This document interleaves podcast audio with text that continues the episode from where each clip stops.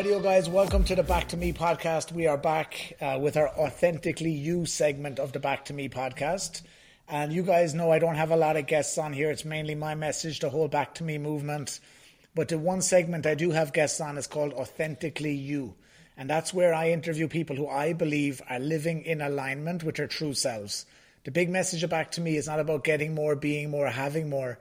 It's about letting go of everything that you are not Okay, because once you realize exactly who you are, you're fully aligned, and you let go of everything that's not serving you, you're left with just the real you, the pure you.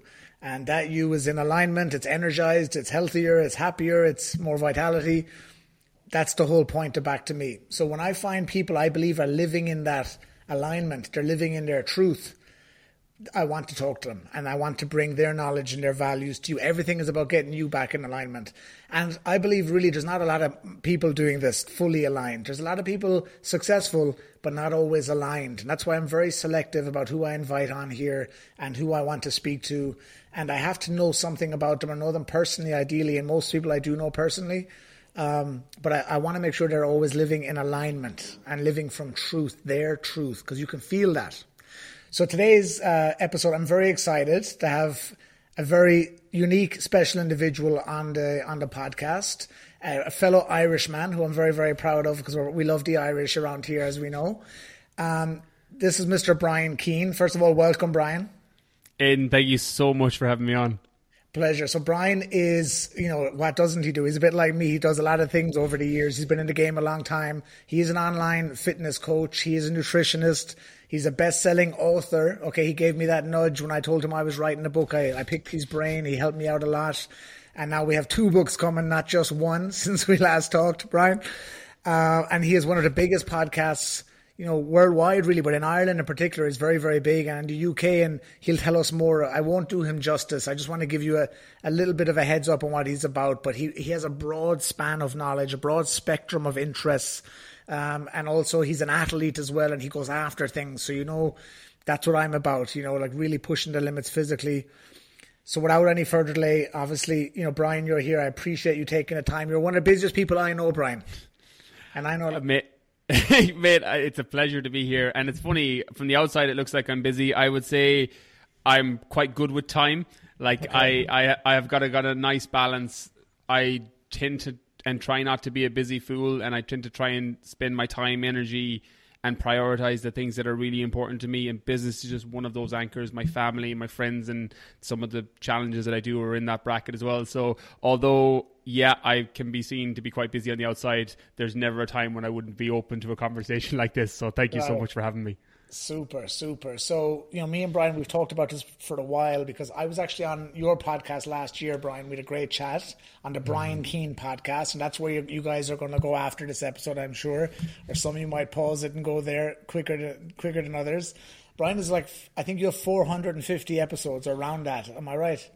Mm-hmm. Yeah, and of the main show, there's about 600 in total with bonus episodes, etc. But 450 of the main series you were on in, I think it was December, a cracking episode. One of those episodes that I got so much feedback and DMs from, and again, it just shifted people's mindset, shifted their perspective. If I heard people quoting curiosity leads to clarity for the month after that episode. I just got DM after DM after DM about that line in particular, and I know how much of a positive impact it had in people's lives. Yeah, I got a lot of messages. I still continue getting messages. That's the one thing about your podcast. You have a lot of people who listen back, who join in.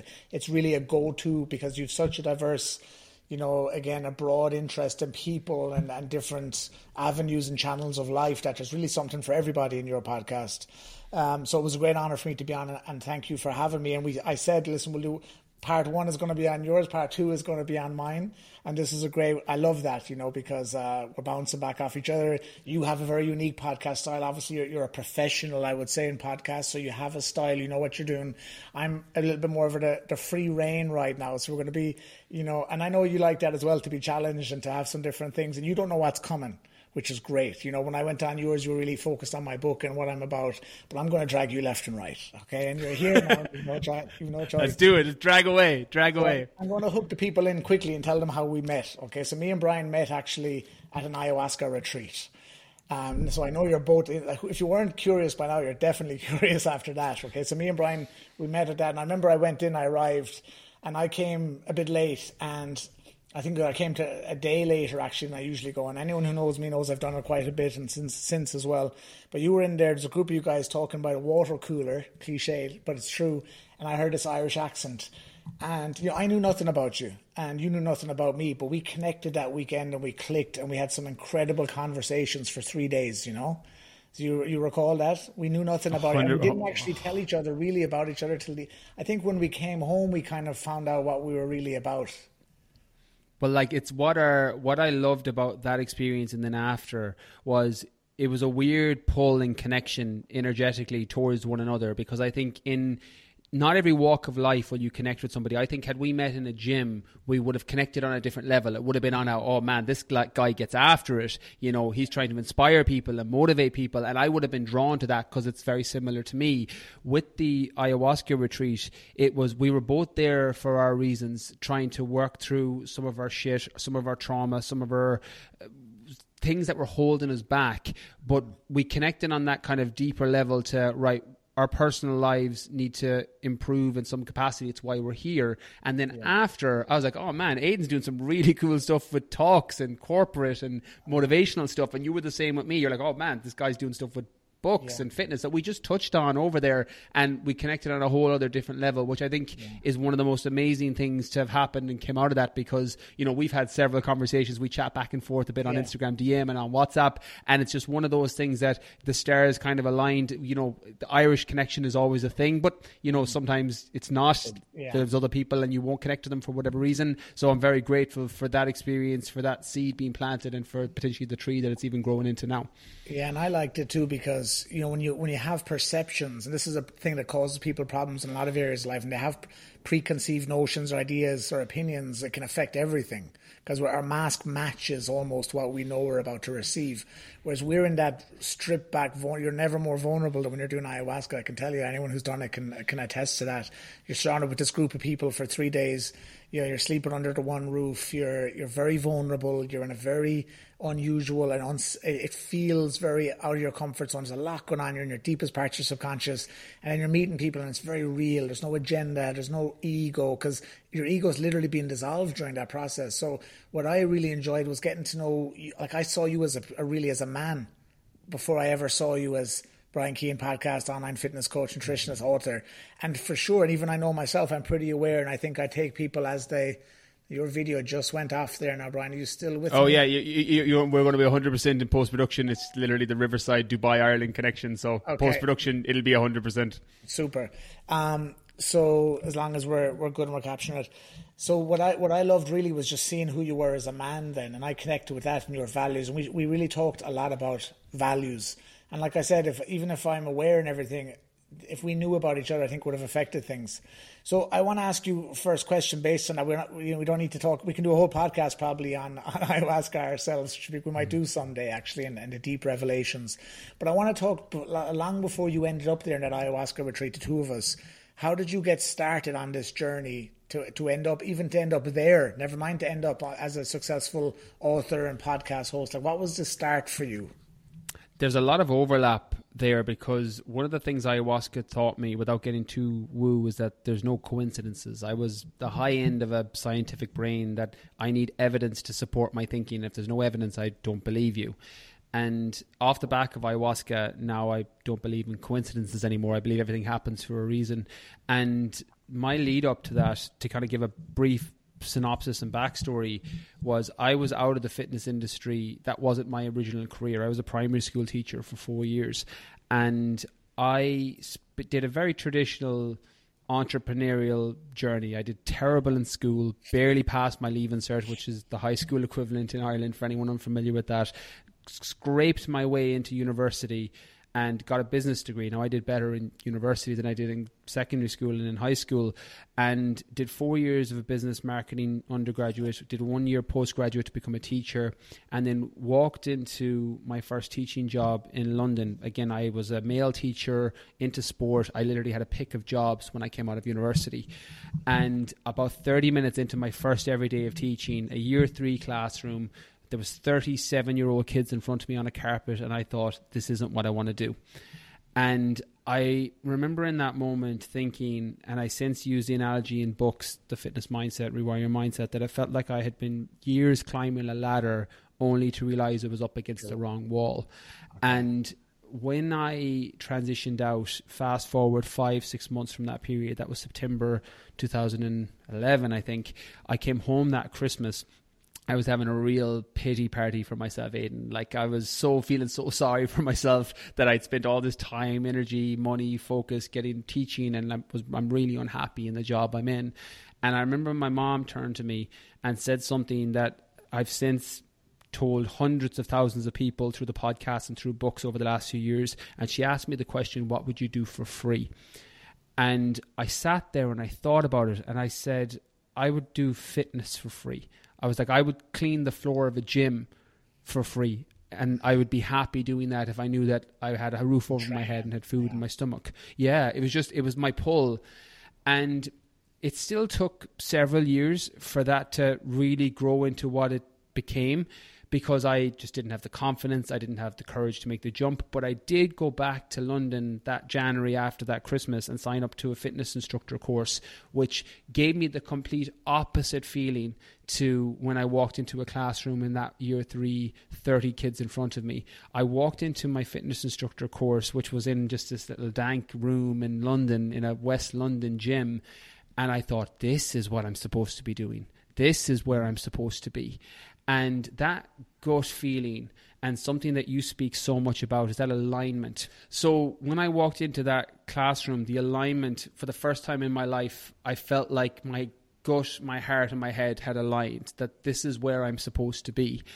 And fast forward three years later, I eventually built up enough confidence after two years of working as a personal trainer at night time and working as a teacher during the day to move back to what was the west of Ireland in with my mum and dad at the time. My sister gave me a old little Toyota Yaris, one of those cars that when you close the front door, all four windows fall down. But it was enough to kind of get me to the gym at the time.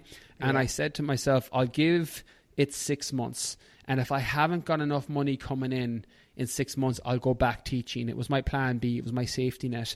And it went better than I ever dreamed possible. I actually had to bring on other trainers underneath me at the time to clear a waiting list after six months. So again, something that I said to one of my friends yesterday on a walk that I still live my life by is, you know, what's something that you find easy that other people find difficult? Mm. And fitness was that for me. Same as podcasting, conversations. There are things that other people can find difficult that I find very easy. And, you know, sometimes you have to go with the resistance. We both run and neither of us are built yeah. like runners. So sometimes we, you know, you have to seek out that resistance. Yeah, but yeah, that was something that opened up that door. And over the past few years, I've been very fortunate with the growth of the podcast. You know, multiple books that were bestsellers, the courses and programs that I created, the business consultancy that I do now with people, all things I would do for free that I love that mm-hmm. have just grown from that kind of initial seed of what I would say was potentially a failure, a seed of failure, planting the tree for mm-hmm. future success when it came to a career path. And that's what kind of led me down to that alignment and values with everything else that I do because it's such a huge portion of our life, in my opinion. Well, that what you call a seed of failure there, I, I often call contrast because it's telling you what you don't want. So, you know, instead of that weight or burden and label of failure, we can look at it as contrast as communication. And one of the chapters in the book is your chaos is your communication. Everything there, that to you was communication for you. But the difference is, I think, Brian, is you listen to it and you had that courage and to, and to go back home. And a lot of people, I, I get this a lot with clients, as I'm sure you do, people are afraid to take a step back to go forward. So where do you think that courage came from? Did you have a vision? I talk a lot about vision. Did you have a vision, or was it just that the present situation in the school in the UK was just so uncomfortable that it, it pushed you, or were you pulled by a vision and do your best to be to remember as much as you can from that time? And which way was it more of a, a push really out of the fire that you didn't like, or were you pulled by I'm capable of more? I see more, I feel more. Like which was it a bit of both, or one more than the other? That's a great question, Aidan. And at the time, it was 100% moving away from pain. It wasn't a vision of seeing where it could go or what I could be or what I could do. It was, I was in so much discomfort and pain because I hated what I was doing, it forced me to change. And something that you've spoken about, and I have this in one of my books, Rewire Your Mindset, as well, is that, yeah, it's okay syndrome. That the worst place in life to be is when your answer is, yeah, it's okay. You know, a relationship, a business you're in, a job you're in, you reply with, yeah, it's okay, because there's not enough pain there to push you. Sometimes you're actually better to be in a toxic relationship or to hate your job because that yeah. pain pushes you to change. And that's where I was at at the time. All I wanted to do, which sounds so contradictory, particularly with people who know me now, because my vision over the past few years grows and gets bigger because you have more confidence in yourself. You're able to project yeah. and see further into the future and you're able to back yourself more.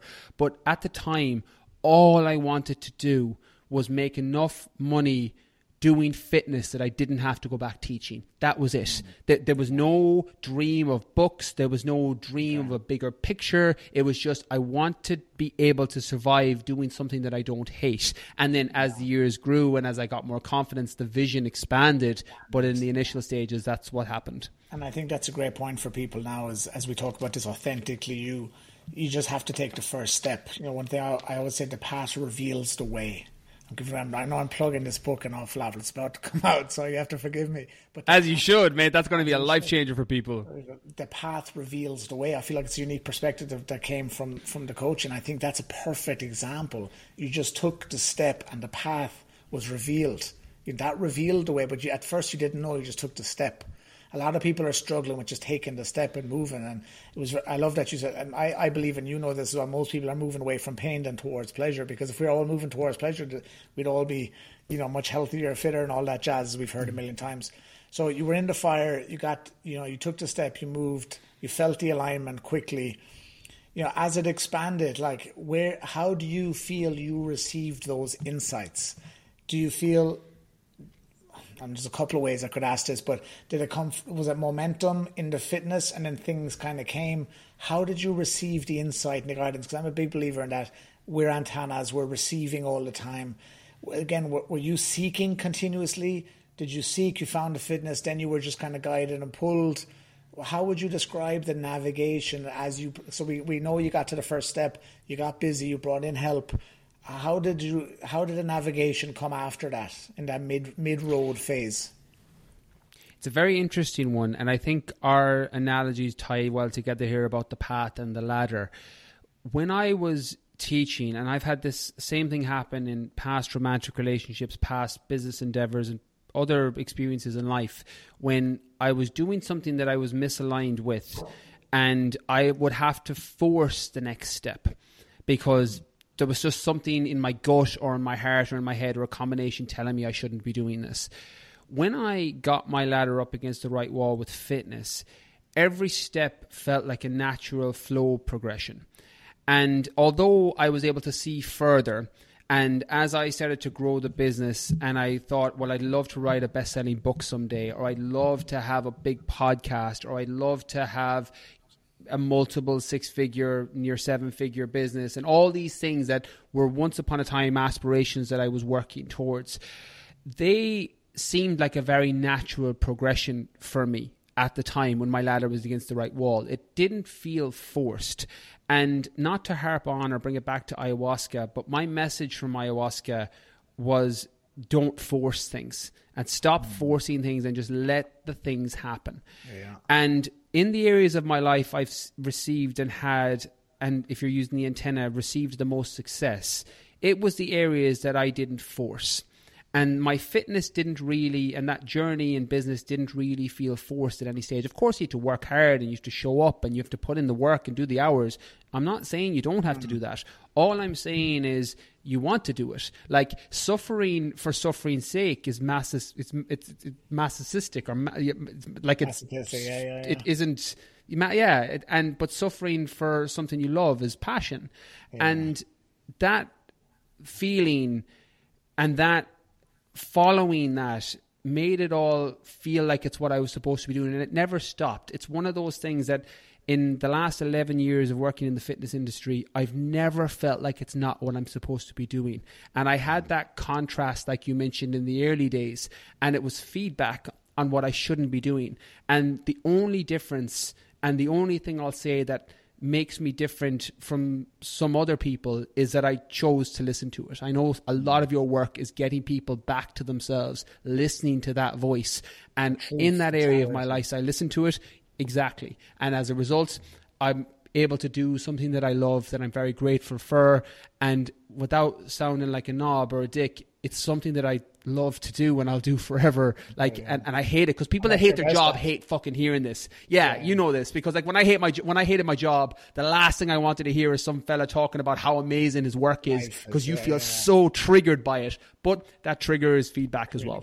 That's communication. Exactly, it's feedback. I love it. So let's talk about distraction then, because for sure, like you said, there was some sort of the wind is always blowing. Like Jim Rohn says, the wind blows all the time. It's how you set your sail, right? So obviously, I don't believe for a second you went on this path without distractions, without temptation, without being pulled left and right. Again, it's one thing to get on track and and, and get in alignment, but then to stay is also a challenge, especially as you're you're growing. And you had some success early on, but I don't believe for a second it always stayed in, in a linear path uh, growing upwards. So, talk to me a bit about distraction. Talk to me a bit about early distraction, and talk to me specifically about one, the people around you that maybe didn't align, whether it were relationships, whether it were family, and there was doubt or, you know, a lack of belief around either ability or the market or the timing or, or opportunity and so on. And then talk about lifestyle distraction in terms of, you know, just your lifestyle. Did you like going out in the beer? Did you did you like was eating a challenge? Was taking time off a challenge? Give me a feel for some of the distractions and how they impacted you and, and, and how they came expected or unexpectedly. I think with distractions, even to this day, and I'm going to be 36 in December, to this day, you still get distractions. It's just that sometimes the distraction is the thing you need. The danger can be in the dose. I think when I was in my mid 20s, the distraction came from a combination of a fear of succeeding. It's weird because it initially starts as a fear of failure that you're afraid that what people will say, what people will think, what you'll think of yourself if you fail. But I found for me, after receiving a certain level of success, I had a massive fear of succeeding and actually breaking through a glass ceiling. That what if I get everything I want and I can't handle it? And it's very weird. And I had my own mental health issues in my early life, a lot of anxiety, environmental depression from doing stupid things, nearly all self inflicted, little bit of genetic composition, childhood issues, but a lot of it self inflicted from making stupid fucking decisions and being around bad people. And I realized that those distractions and those things that were pulling me were pulling me because I was afraid that if I got this thing that I want, I'd still not feel happy Mm. and I'd still feel anxious. And then what? At least I had the story that if, well, if I don't succeed and I'm feeling anxious and unfulfilled, I know that in this false reality, if I had this other thing, I'd feel better. So I had this massive limiting belief on myself for years because I was afraid that if I got the things that I wanted, I'd still feel the same way about myself. And I realized then I was the problem. It was nothing to do with the external world, it was my internal world that was the problem. Mm. And although in the early stages, I had family members, friends who were very unsupportive of the decision I made to leave teaching and start a fitness business. Ironically, the same people who came back years later with complete opposite opinions when you give them new information. Yeah. They're like, I knew you succeed. And you're like, no, you didn't. You were a fucking cunt when I started first. But that's, that's what people are like. They change their, yeah, their, yeah, their information and they change their opinion based on the new information given. Now I had amazing people too. My mum, my sister, always my biggest cheerleaders, supported everything that I've ever done. So I, I have had great people as well. But those distractions, they never go away. And the sooner I realized that all my problems and issues were internal and they weren't mm. external. There was nothing I could buy. There was nothing I could do. There was nothing I could have in the external world that would shift my internal feeling over the long term. The long term then I started to realize that I was the issue, I was the problem. And that's what led me to the ayahuasca. It's what led me to therapy. It's what led me to self exploration. It's what led me to determine my real values from my junk values. It's what led me to relationships with you and friendships with people like you who challenge me to question my own best loved ideas and beliefs so that they're not holding me back anymore. And that's where I started to see the real change. Mm. So you know that's a beautiful way of doing it because everybody looks at the external distractions, but again, it's not having that number one that north star to guide them, and that north star. Ironically, we're made of the same stuff as those stars, so that north star is within and it's connecting, and we're being pulled. So I love how you explained that. Like, really, I could say it was A, B, and C or X, Y, and Z, but it really it was me. So it wasn't X, Y, and Z. It was me. It's always you. And it's always us, right? But today, like, I believe it, it is. I don't. I have an episode of the podcast called "There Is No Easy or Hard." I just believe it's con- conditioned or unconditioned. So I don't believe there's anything hard. But today, more than ever, it's more challenging to find that centeredness. It, it takes a lot more intention to get back to, to you, to get into yourself because of the external.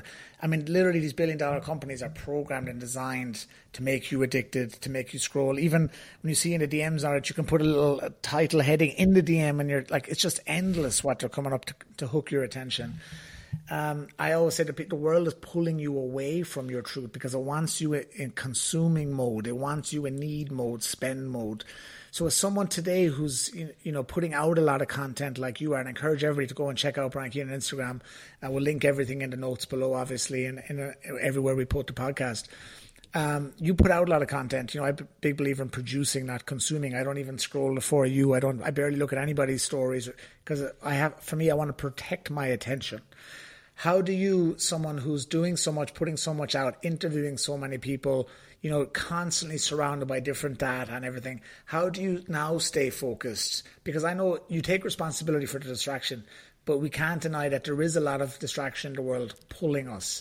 What is the message to, to stay and, and tell us, do you lose yourself sometimes? Do you do you lose days sometimes? Do you fall off some evenings? Do you fall off some weeks? Like give it to us straight here, how, how it goes for you these days. Yeah, it's so weird because you mentioned at the very top of the podcast to bring it full circle that sometimes it looks like I'm really busy from the outside. And I agree, I, I produce a lot of content and do a lot of things. But one, one thing that doesn't get shared, and this is where sometimes I'd love, even though I'd never allow it because it just my value is I really like my privacy. It's weird because like mm. I don't post my daughter on my social media, my family aren't on my social. It's something that I've just made a decision not to do. The people that are most important to me aren't anywhere on my social yeah. media channels or online, although I'll speak about them in podcasts. But I get those low days and I get those down days and I get those days where the fucking devil on my shoulder is just shouting at me to be better and to do more and I just want to lie on a couch and just do nothing. I get, I still get those days, and I don't think there's any avoiding them. It's just the reframing of the situation. Like something I've said, and I said this in a recent podcast, a solo episode about binge watching a show on Netflix. I'm like, binge watching a show on Netflix isn't necessarily a bad thing. If you are at a bad place and you need a distraction temporarily because that step back is the step forward, then maybe that's the self care. Yeah. If you're doing it every day when you'd love to be in shape or you'd love to set up a business or you'd love to be in a relationship with a meaningful and deeper meaning, then you shouldn't be watching Netflix every single evening after mm, work exactly. and using all that energy and giving it to that. So the, it depends on the context massively.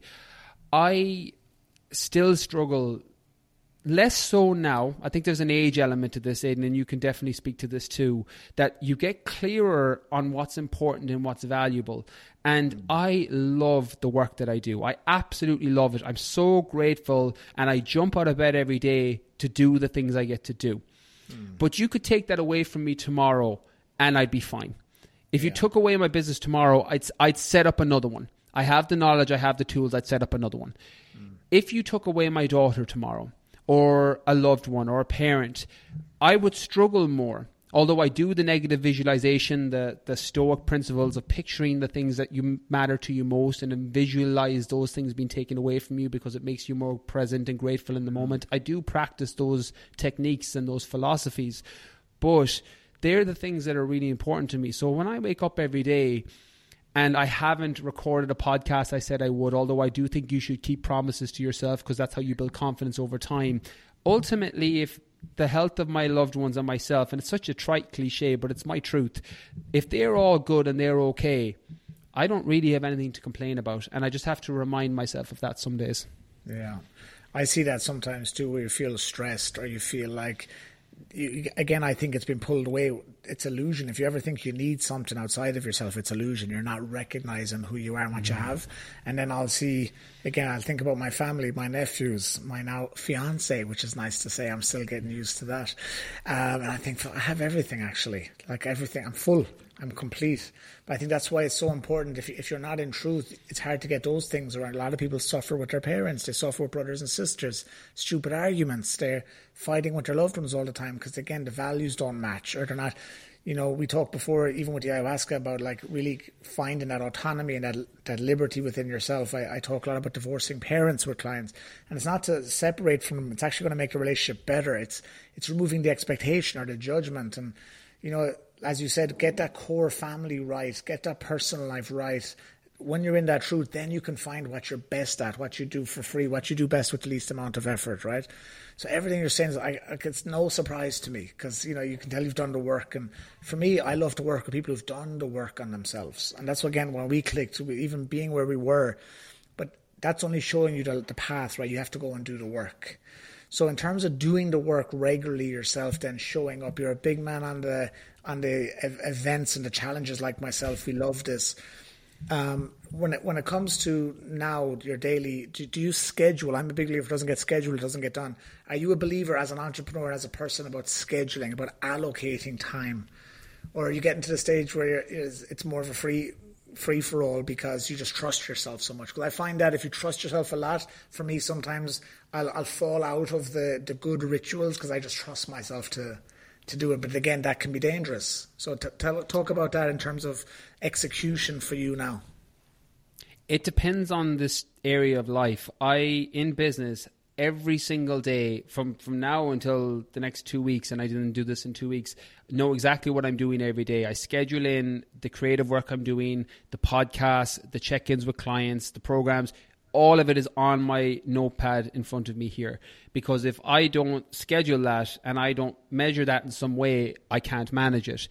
I don't schedule workouts or do training programs at all. None, zero, which shocks people as someone who works as a fitness professional.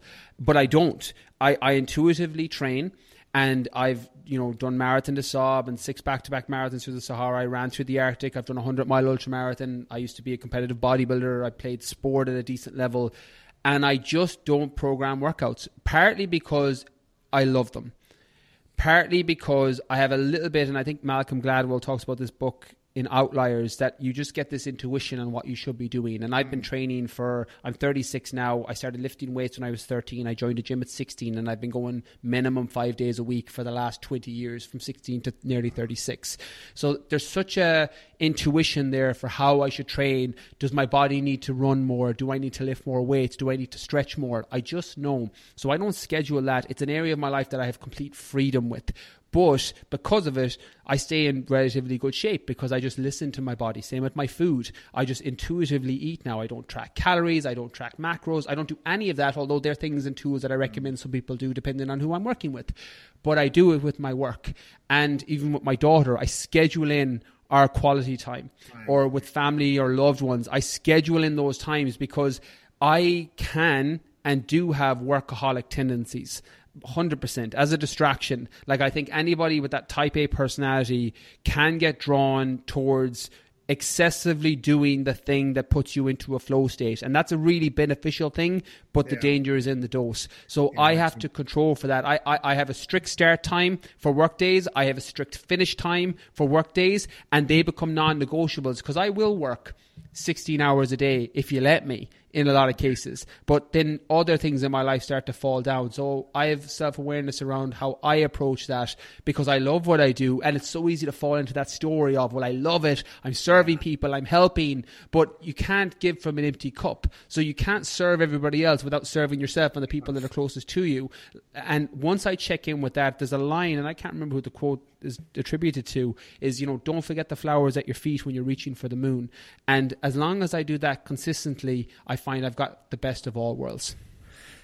You know, I just look. I could just have you on. We should come on every month because just hearing someone else say some of these messages I'm always talking about. You know, when you talked about that awareness from your training there, I, I'd have another chapter in the book, awareness over discipline you have zero discipline for your training because you don't need it. A lot of times people think we have to create these habits and be disciplined, and I think they serve you for a point. But the ultimate freedom is in pure awareness when you know who you are and what's meant for you, what makes you feel alive. And what you just said there encapsulated perfectly what I'm always talking about of awareness is the key to your freedom because you're so aware of what you want, what's important, what's alive in you. Like when when your body's intuitively telling you what you need, aware. It doesn't take discipline for you to go and lift that day or run. It takes awareness. It's a choice, and that started for you as you've told us early on when you got that contrast, that feedback that it's not for me in this industry, job, profession, and you changed. And I think the reason it becomes easier for you now, and people probably look at you like, how is it so easy for you, or appears easy at least well, uh, again, we talk a lot about repetition, how much repetition is needed. You're not doing this five years. You're doing this 12, 13 years ago. You made that first step over. You started in the gym or 16, 20 years.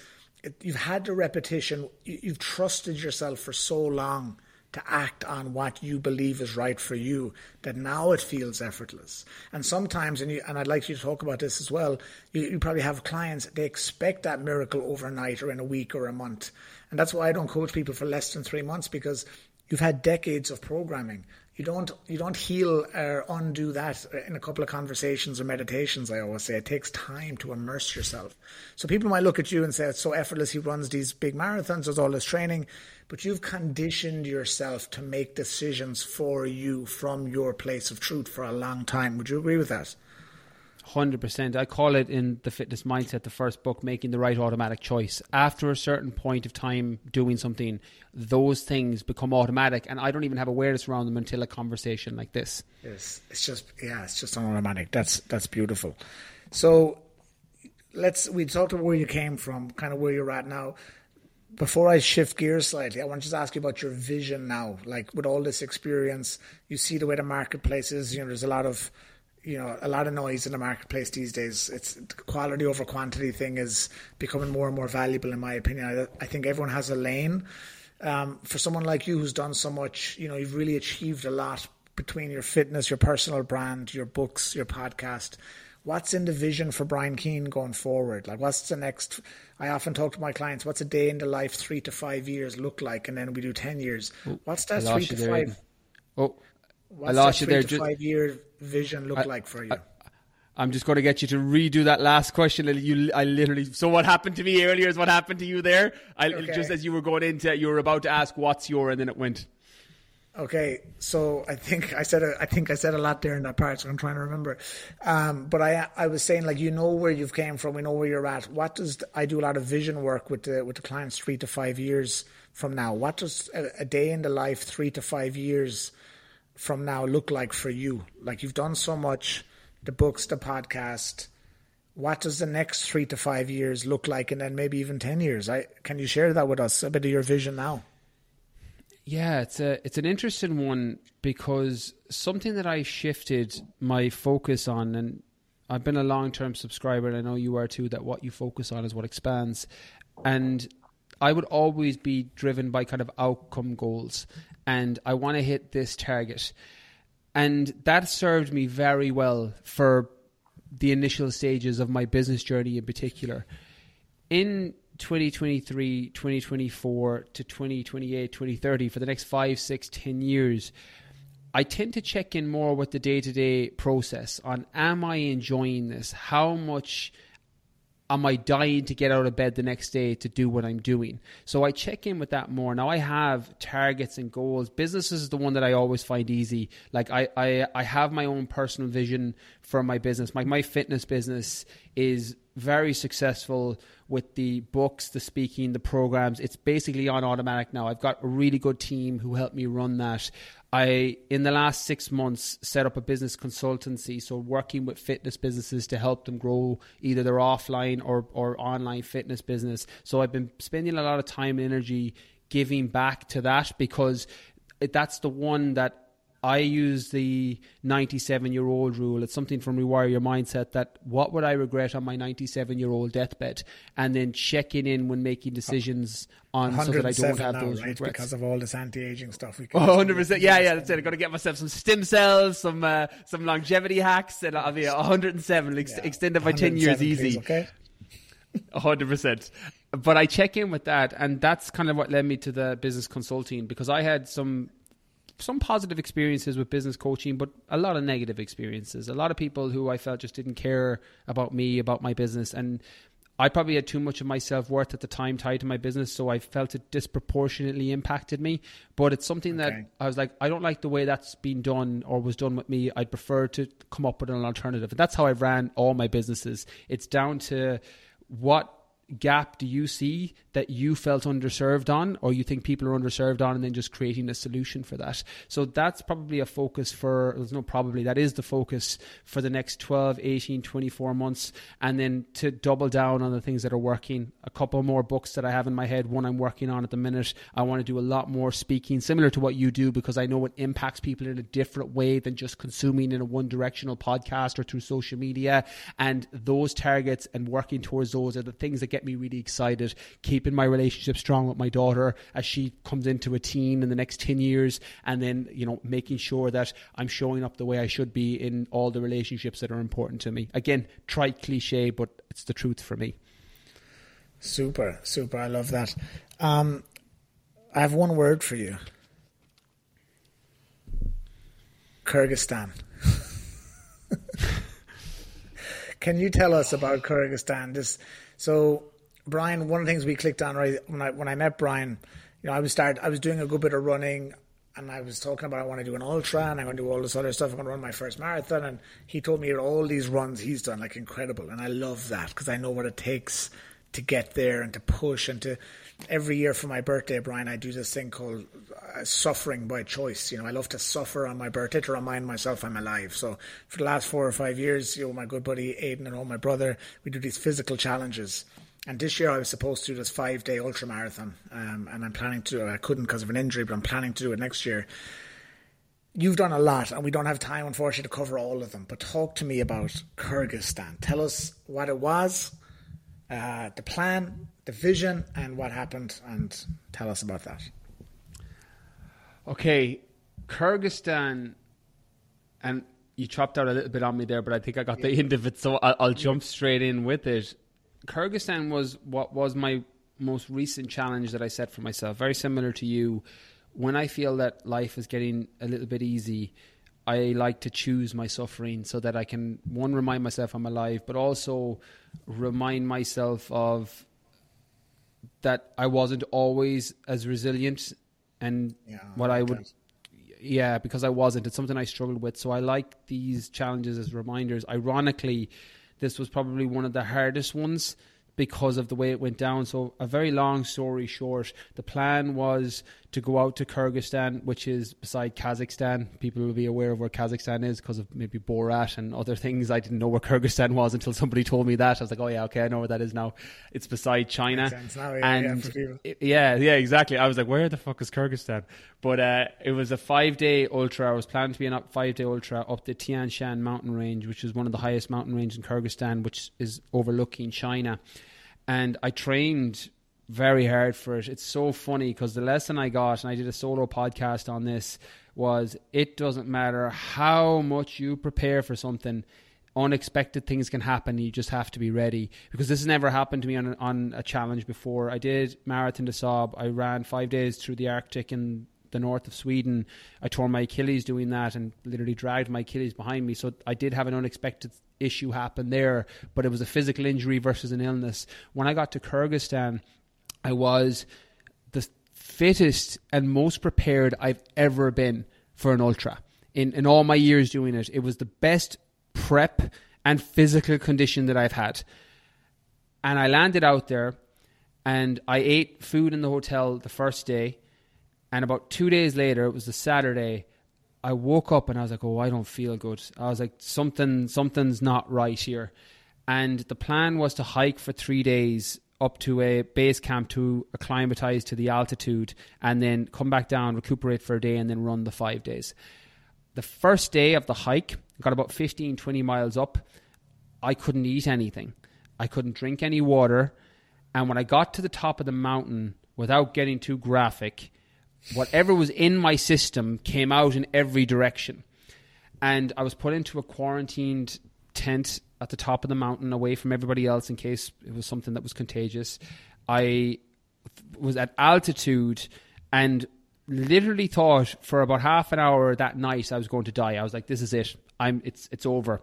I was like, "I I whatever the fuck has happened, I'm going to die." Just because I was dehydrated and I was like, I lost six kilos over a few days from all the liquid I lost and all the food that I lost, and I had to hike down the next day. Thank God the medic was with me. One of the medics for the races was with me. Hiked down with me, and the race director Chris came down with me. They brought me to a Kyrgyzstani hospital, which was exactly as it sounds. It was like a Soviet building, and I felt like I was in a concentration camp hospital from a World War II film. And I was like, oh my God. Now, the treatment and stuff was really good. And thankfully, we had a translator there who was able to translate the Kyrg into English and see what was going on. And it just turned out I had a parasite. So, a parasite that I picked up in the hotel, um, and I wasn't clear to race. I got sent home. I was sick for probably about a month, three weeks to a month. Say a, when a I, month.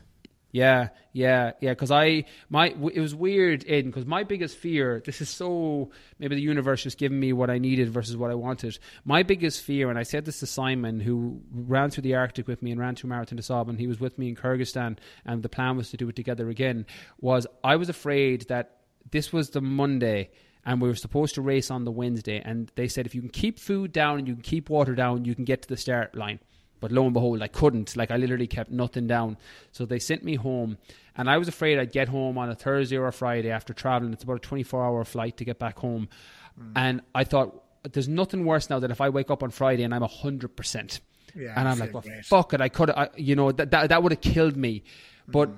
I got back and I wasn't right. Like I, I got back and I was like, there's something wrong here. I went to my doctor found out I was a parasite, got things like um, parasite cleanses and different antibiotics that they gave me, and was able to heal and go back to normal. But it was about three weeks, um, about three and a half weeks before I felt right again and normal again. And then I was back kind of training, and my energy started to climb back up because my energy was just zapped. Like I, felt like I didn't absorb a vitamin or mineral for weeks. Just wow. whatever was in my system was clearly just sucking it up. So it didn't go as planned. It was the first time that's ever happened with a challenge where I didn't even make the start line and wow. wasn't cleared. Like again, it helped because the decision was taken out of my hands a little bit, but was something that taught me a lot. I've been doing a lot of mental gymnastics since I got home and it just made me realize that you can be so prepared. And i was like i was i wasn't cocky because i've been fucking knocked back enough in my life but i was confident going there. Like i was running up and down Patrick, which is a mountain beside my house or like not that far from where i live. And my legs were like two tree trunks from all the mountain runs i was doing. Yeah, it's not and, better than running but up, no, up a hill. It's insane. Oh and i and and i went out there going well this was controllable. The best training i could have done and I didn't even make the start line. So it just made me think that these things can happen in life. You have to be ready for them. Sometimes you shouldn't persevere through just because something's difficult doesn't mean that it's valuable. And your health obviously becomes your priority. So I did get a lot of lessons from it. It just went as far off plan as could possibly be. That's such a good metaphor for life, though. And I think it, it comes back to what we talked about earlier about being in that alignment and having that fulfillment every day in your life and who you are, right? Because if that was your only identity, you'd be suffering. You probably wouldn't even be on a call right now. You'd still be in the blues, in the darkness. Right? It's about having that full holistic picture of your life, not just one aspect. Do you know what you said there, Aidan? That's such a great point. One of the things that helped me so much transition from bodybuilding, CrossFit, sport, things that I find kind of naturally I won't say easy, but definitely less difficult than most because of the way that I'm built. Whereas running, similar to you, we're not really built to run super long distances. If you compare us to people who are holding world records, we're the complete opposite build. But I find running very humbling. And but I never had my identity wrapped up as a runner ever. Yeah. So if I didn't place well or do well in a, in a race, I never really cared. I'm like, well, I'm just here for me, and that knowledge let me see that all the reflective, or when I reflect back on the areas of life that I felt the lowest and most depressed, was normally because I had my complete either identity wrapped around being a certain person or way too much value put into the external achievement that I set for myself. Once that dissipated and went away, something ultra running taught me more so than, you know, journaling or therapy or ayahuasca. Once that went away, there's a peace that comes with that that you just you're still going after the thing you want you're just not attached to the outcome and i think if you can condition yourself to get to that point from personal experience anyway you tend to feel a lot more happiness and fulfillment just from that practice of non-attachment alone Absolutely. You know, the Buddha was onto something when he said that desire and attachment is the root of all suffering, right? Because it is Mm-hmm. And especially when it's external, especially when it's something out of your control, things like that. Just for sure, there's disappointment. For sure, there's frustration, but it doesn't affect. You come home, you see your daughter, you're happy, you're full of life. You got your clients, you're bringing value to. You got your podcast, you're you're being of value. You're getting your voice and other people's voices out there that are valuable. You know, you're serving in so many ways and even that ultra running, I, I believe like when I when I did last year the four by four by forty eight Goggins challenge, I signed up a couple of days before because I knew my mind would start thinking, could I do it? And my mind will kick in like you can't, and you've never ran that distance, and that volume is too much, and your injuries and blah blah blah. And when I did it, and I put on the ten kilo vest for the last few k, and I was like it's fucking easy for me. Let's, what's next? And I signed up for the marathon eight weeks out. I had to show myself I could do it before I believed I could do it. Because if you're waiting for the belief, you might never. So I believe there's a lot of value in doing, and it sounds like that's a thing for you as well, where you just actually go and do it. But because you don't have the attachment, it almost gives you the freedom to just do it. Was, does that does that make sense? Uh, what's your thoughts on yeah. that? Hundred percent. I for that's probably the biggest difference between the me of 25 versus the me of 35 that I can set those big goals now and I'm not attached to them. I don't go after them with any less desire. I don't go after no. them with any less intent, but yeah. I don't have the same attachment. And as you said, you know, that suffering. You're not dependent de- on anything to give you something that you don't have already within you. 100%. 100%. And I think once I understood that, and regularly check in with it because I need a reminder, probably more than most people, because you get all up in your head and you get caught up in ego and all this other bullshit stories that actually just hold you back and make you a worse mm. version of yourself. When you constantly check in with that, you're thinking from a higher level and you're feeling that less stress because most of our stress is self imposed prisons that we create for ourselves, from my experience anyway. And you can still have all these amazing things, but you're just not tied to them or your internal fulfillment meter isn't tied to the outcome versus you know, I was always afraid, and this is a story I had, Aidan, that if I'm not living an anxious life, I won't achieve. Mm-hmm. That was my story. I was like, I have to be anxious. I have to be in my head, or else I won't do. Where in reality, it's just you're you're just burning from a very hot coal, and mm-hmm. you can still go and have and be a high achiever just without all the stress and the self imposed pressure. It's again what you're doing every day, showing up, putting in the effort, just not being so attached to the outcome that you make yourself miserable in the process. Absolutely. And, you know, I, am a big believer, and I first heard this from Jim Rohn, my, my spirit animal and my mentor, and he said, The secret to greatness is the service of others. And I see with you, like, ultimately what you're doing. People can call you a fitness coach, people can call you a podcast host or an author, but ultimately what I see when I look at you is someone who's bringing massive value to the world, and that's something I'm most proud of in myself. And I believe the more successful I am, it means I've brought more value. How? What point did that kick in when you realized, okay, I'm not just doing this for me. I'm actually being a person of value. I'm actually helping people find freedom in their bodies, obviously in their mind as well, because you do a lot in the mindset and in the business side like at what point when did that become important to you? Is that important to you? At what point did it become important to you? Because i know for me it gives me such freedom. And even being aligned first of all is, is the best thing because even if you're tired or whatever doesn't matter. You switch on when the time is there. It's it's it's it's not what you do it's who you are. Um, uh, what for you like how important is that? Because it's one thing to be aligned but when you're aligned and of service and i believe when you're using your gifts when you're fully aligned automatically there's some level of being of service. I think that's why we're here. That's our mission to advance this kingdom, for, for lack of a better phrase, and for something that I identify with. How important is that to you being of service? Do you recognize that in yourself that you're being of massive service? and t- talk a little bit about that from your perspective. Yeah, the time that happened was September 2015, and I can tell you exactly why in a minute. But one of my anchors or pillars that I regularly come back to is Am I leaving the world a little bit better than when I came into it? And it's a very either can be seen as a tiny or a massive North Star, depending on how you show up and what you do. But it's something that I have to go back to regularly. That it's the same reason when I'm creating content that I don't call people out and I don't like make fun of people on platforms. Mm. There's enough negativity in the world already. I actually don't want my channels at the even though they'd probably grow faster if you yeah. were a bit more of a negative cunt and call people out. I don't want to do it that way. It's not how I want to show up because I don't think that makes the world, it doesn't make social media, it doesn't make the internet, it doesn't make anything a better place because I'm here. And so I come back to that North Star regularly.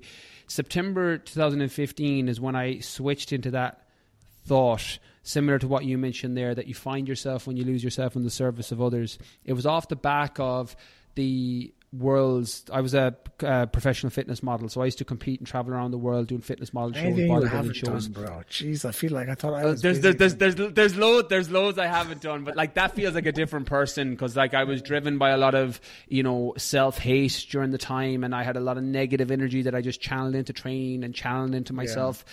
To get bigger, to get leaner, to do better in these shows. But in May 2015, my daughter was born and I was preparing for the Worlds in Vegas for that August. And I remember having that moment in May with this tiny little person in my hands going, Oh my God, if I keep living the way I'm going to live, I'm going to be a fucking shit dad. Because I was calorie depleted, I was brain dead, I just I was showing up and doing things for me. September 2015 was a month after that bodybuilding show when I said, I'm done. I'm out. I'm retired. I finished eighth, top 10 in the world. I did pretty well. And I said, regardless if I come first, if I come eighth, if I come last, I'm out. I looked back on my social media feed, Aidan, and it was all selfies of me. It was all training photos of me. It was all shirtless, different angles of me. And I thought to myself, I am not serving people with this. Although mm. yes, there's there's an argument that you might be inspiring, inspiring for someone yeah. young who wants to go down that path, etc. So I'm not you know hating or hating on anybody who still puts out content like that. Yeah. Exactly. But for me at the time, I felt like I wasn't coming from a place of service. And as if somebody flicked an internal switch, I thought, I've been working in the fitness industry now for years. I've read countless books. I've been training myself for, you know, 10 plus years. I've so much knowledge and information in this space that could potentially help people. Why am I not doing more of this? And I read a book, it was by Gary Vaynerchuk, who goes by Gary Vee now, called Crush It, that was talking mm. about social media, which actually got me on social media initially.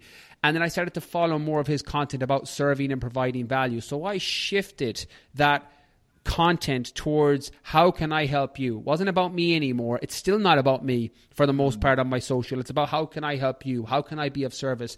I never want anybody that follows me on social for someone to ask them the question, why do you follow Brian, and for them to not have an answer. Answer, yeah. And I think I, I can think That's of fitness accounts. Can you say that again for the people just yeah. in case they missed that? But say that what you just said there, because in terms of the entrepreneurs listening, I, you know, there's a lot of entrepreneurs, business owners who listen, a lot of people who are building a personal brand. I think there's so much in what you just said. Can you say that again? I never want someone to ask, why are you following Brian for them not to have an answer for that or a reason for that. Mm-hmm. And that's something that still to this day, and I've there's people with bigger followings than me, there's people with smaller followings than me, but I can probably hand on heart say 99% of the people who listen to my podcast or follow me have an answer for that question. And I would imagine it's in some shape or form, he's adding to my life, he's providing value, he's educating me to get closer to something I'm trying to achieve or some variation of that. And once I constantly check in with that and come from that place of service, not only do I feel more fulfilled, it, it feels like I have a cheat code for a video game because I can do this forever. And I can do this, and it's not dependent on how lean I am. It's not dependent on how I look. It's dependent on how much service and value I'm giving. And I think I can do that for the next 50, 60 years. I always wanted to create a business that I never want to retire from, and yeah. that allows me to do that. And even what you just said there about them being able to answer in a simple way what you do, that even that comes back to the whole messaging and brand and your communication, your identity, and how you serve. And we could do a whole episode on that, just on the business and entrepreneurship side. And I think we should potentially because you know, we're, we're too young, and I'll say young confidently, I'll emphasize the young here. two young, handsome, lovely entrepreneurs from Ireland doing great things, serving the world. my people, my listeners here, they know what I'm talking They know that we're having the crack here. Um, but it's true also. Um, so we will do an episode. I'd love to do one and, and share our insights as, as kind of young guys building brands, building online. And you're, you're much further down the line in terms of the books and the podcasts and stuff and I and I look up to you and I admire you that and your effort and your effort on social media and I'd love to dive into that but we don't have the time today but I think if you'd agree it would be very interesting for us to do an episode around that on the business and mm-hmm. entrepreneurship side in the future. Hundred percent, hundred percent. I have my business podcast as well. I think that would work really well for. I've got three podcasts. I'm all in on podcasts, but my business one, I think we could have a great chat on that one.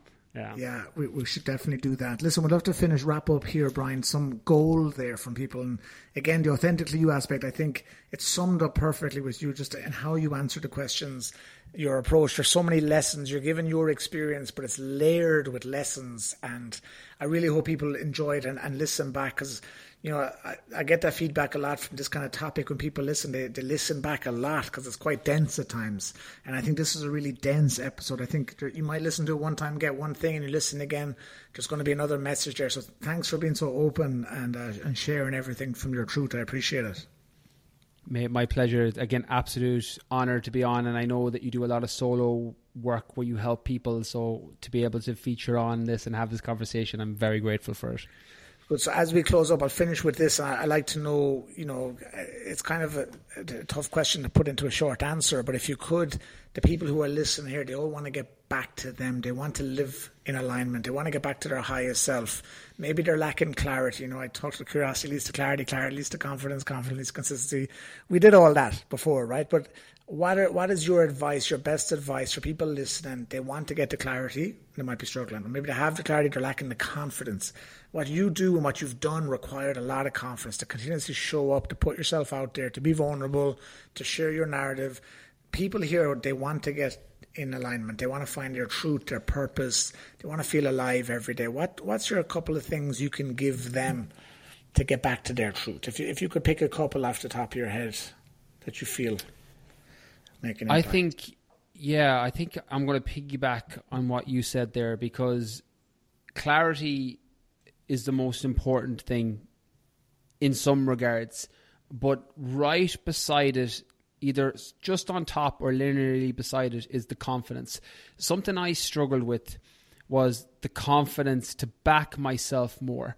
Part of the reason for setting out and choosing my suffering and doing these challenges and setting goals for myself is because confidence for me was built bit by bit. I always picture it like, you know, legs on a table is the analogy I use in books, that it's like adding small legs to a table every time you keep a promise to yourself. And then every once in a while you'll set a big goal and add a big, ta- big leg to your table and you'll feel more confident.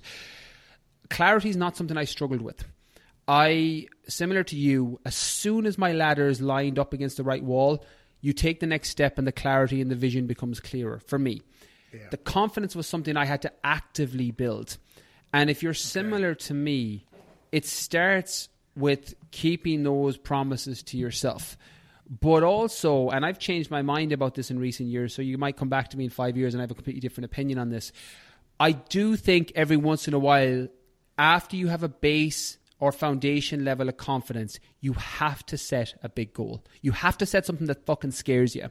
Because yeah. it's that. It's the the four by twenty four for you or the, the the ultras or the marathons within the time or the ultras for me or the bodybuilding shows. The things that once upon a time scared the living shit out of me even thinking about mm. them were yeah. the things that gave me disproportionate confidence. So for long periods of my life, I preach that you do it slow and steady, and that's what wins the race. To stick with an Aesop fable of the tortoise and the hare, but in more recent years, I do think to get the disproportionate benefit and the confidence, you have to set a really big goal. And that's relative. A big goal for one person, if you're 200 pounds overweight, your big goal might be to get and lose 100 pounds and maybe yeah. run a couch to 5k if you're someone who runs regularly it might be to run a marathon it might not even be fitness related it might be to set up a side yeah. hustle or an extension of your business or maybe it's a romantic relationship something that scares the fucking shit out of you yeah. i think you have to go after those every once in a while because they're the real pillars and the anchors. They're the, the, quantum leaps, right? Anchors in the storm. yeah, in, in just in perspective shifts. Like it's just a quantum leap. What I do a coaching is the same as you. We elevate people out of their current perspective to see things from your area. That kind of effort you're talking about, that kind of step, it just transports you to a different perspective in yourself and in life, right? Hundred percent. Uh, that quantum leap, as you said, is a beautiful way to put it. And I think you have to seek those out. Not today, maybe not tomorrow, maybe not even next week, next month, or next year but keep it in the back of your mind that at some point you're going to get a call for something that seems too big for you, and that's the thing you need to go after. Mm-hmm. And do you think it'll be alive to something in everyone, right? Do you think, for me, I believe you asked a question, you listen, you receive the answer. Do you believe everyone has something? To, if they if they think, what is it? Are they just not asking the question? Are they just not listening? What, what what's your advice for people to to really find the answer to what that may be? I can only use myself anecdotally, I, for years, had the voice and I chose to ignore it. Mm-hmm. I had that cognitive dissonance and would convince myself that it's not something I really wanted. And that gave me immediate gratification that actually wouldn't have to go after and put in the work and the effort for this thing, but then it would reappear six months later or 12 months later. And then it just felt like I was moving further and further away from myself. You talk about getting back to you. I felt like I was moving further away from me. So mm-hmm. I think everybody has them. It shows up in different shapes and forms. It's not like it, for me and you, we're into fitness, so it might be a fitness thing that calls us. For somebody else listening, it might be a romantic relationship, or you know, ayahuasca, or a psychedelic retreat, maybe, or a business goal. Everybody has that calling. Like we're all here for a reason. A lot of, I think, for me, and you definitely do this because this is a core aspect of your work, is just batting away the fucking noise and the shit so yeah. that you can see why you're here. And yeah. once you do that, then everything else gets clearer. And it might be multiple things. You listed it could be one of, but it could be like for it probably is multiple things. Like there's a good chance your relationships could probably improve, and it takes some a quantum leap in your beliefs or approach to that.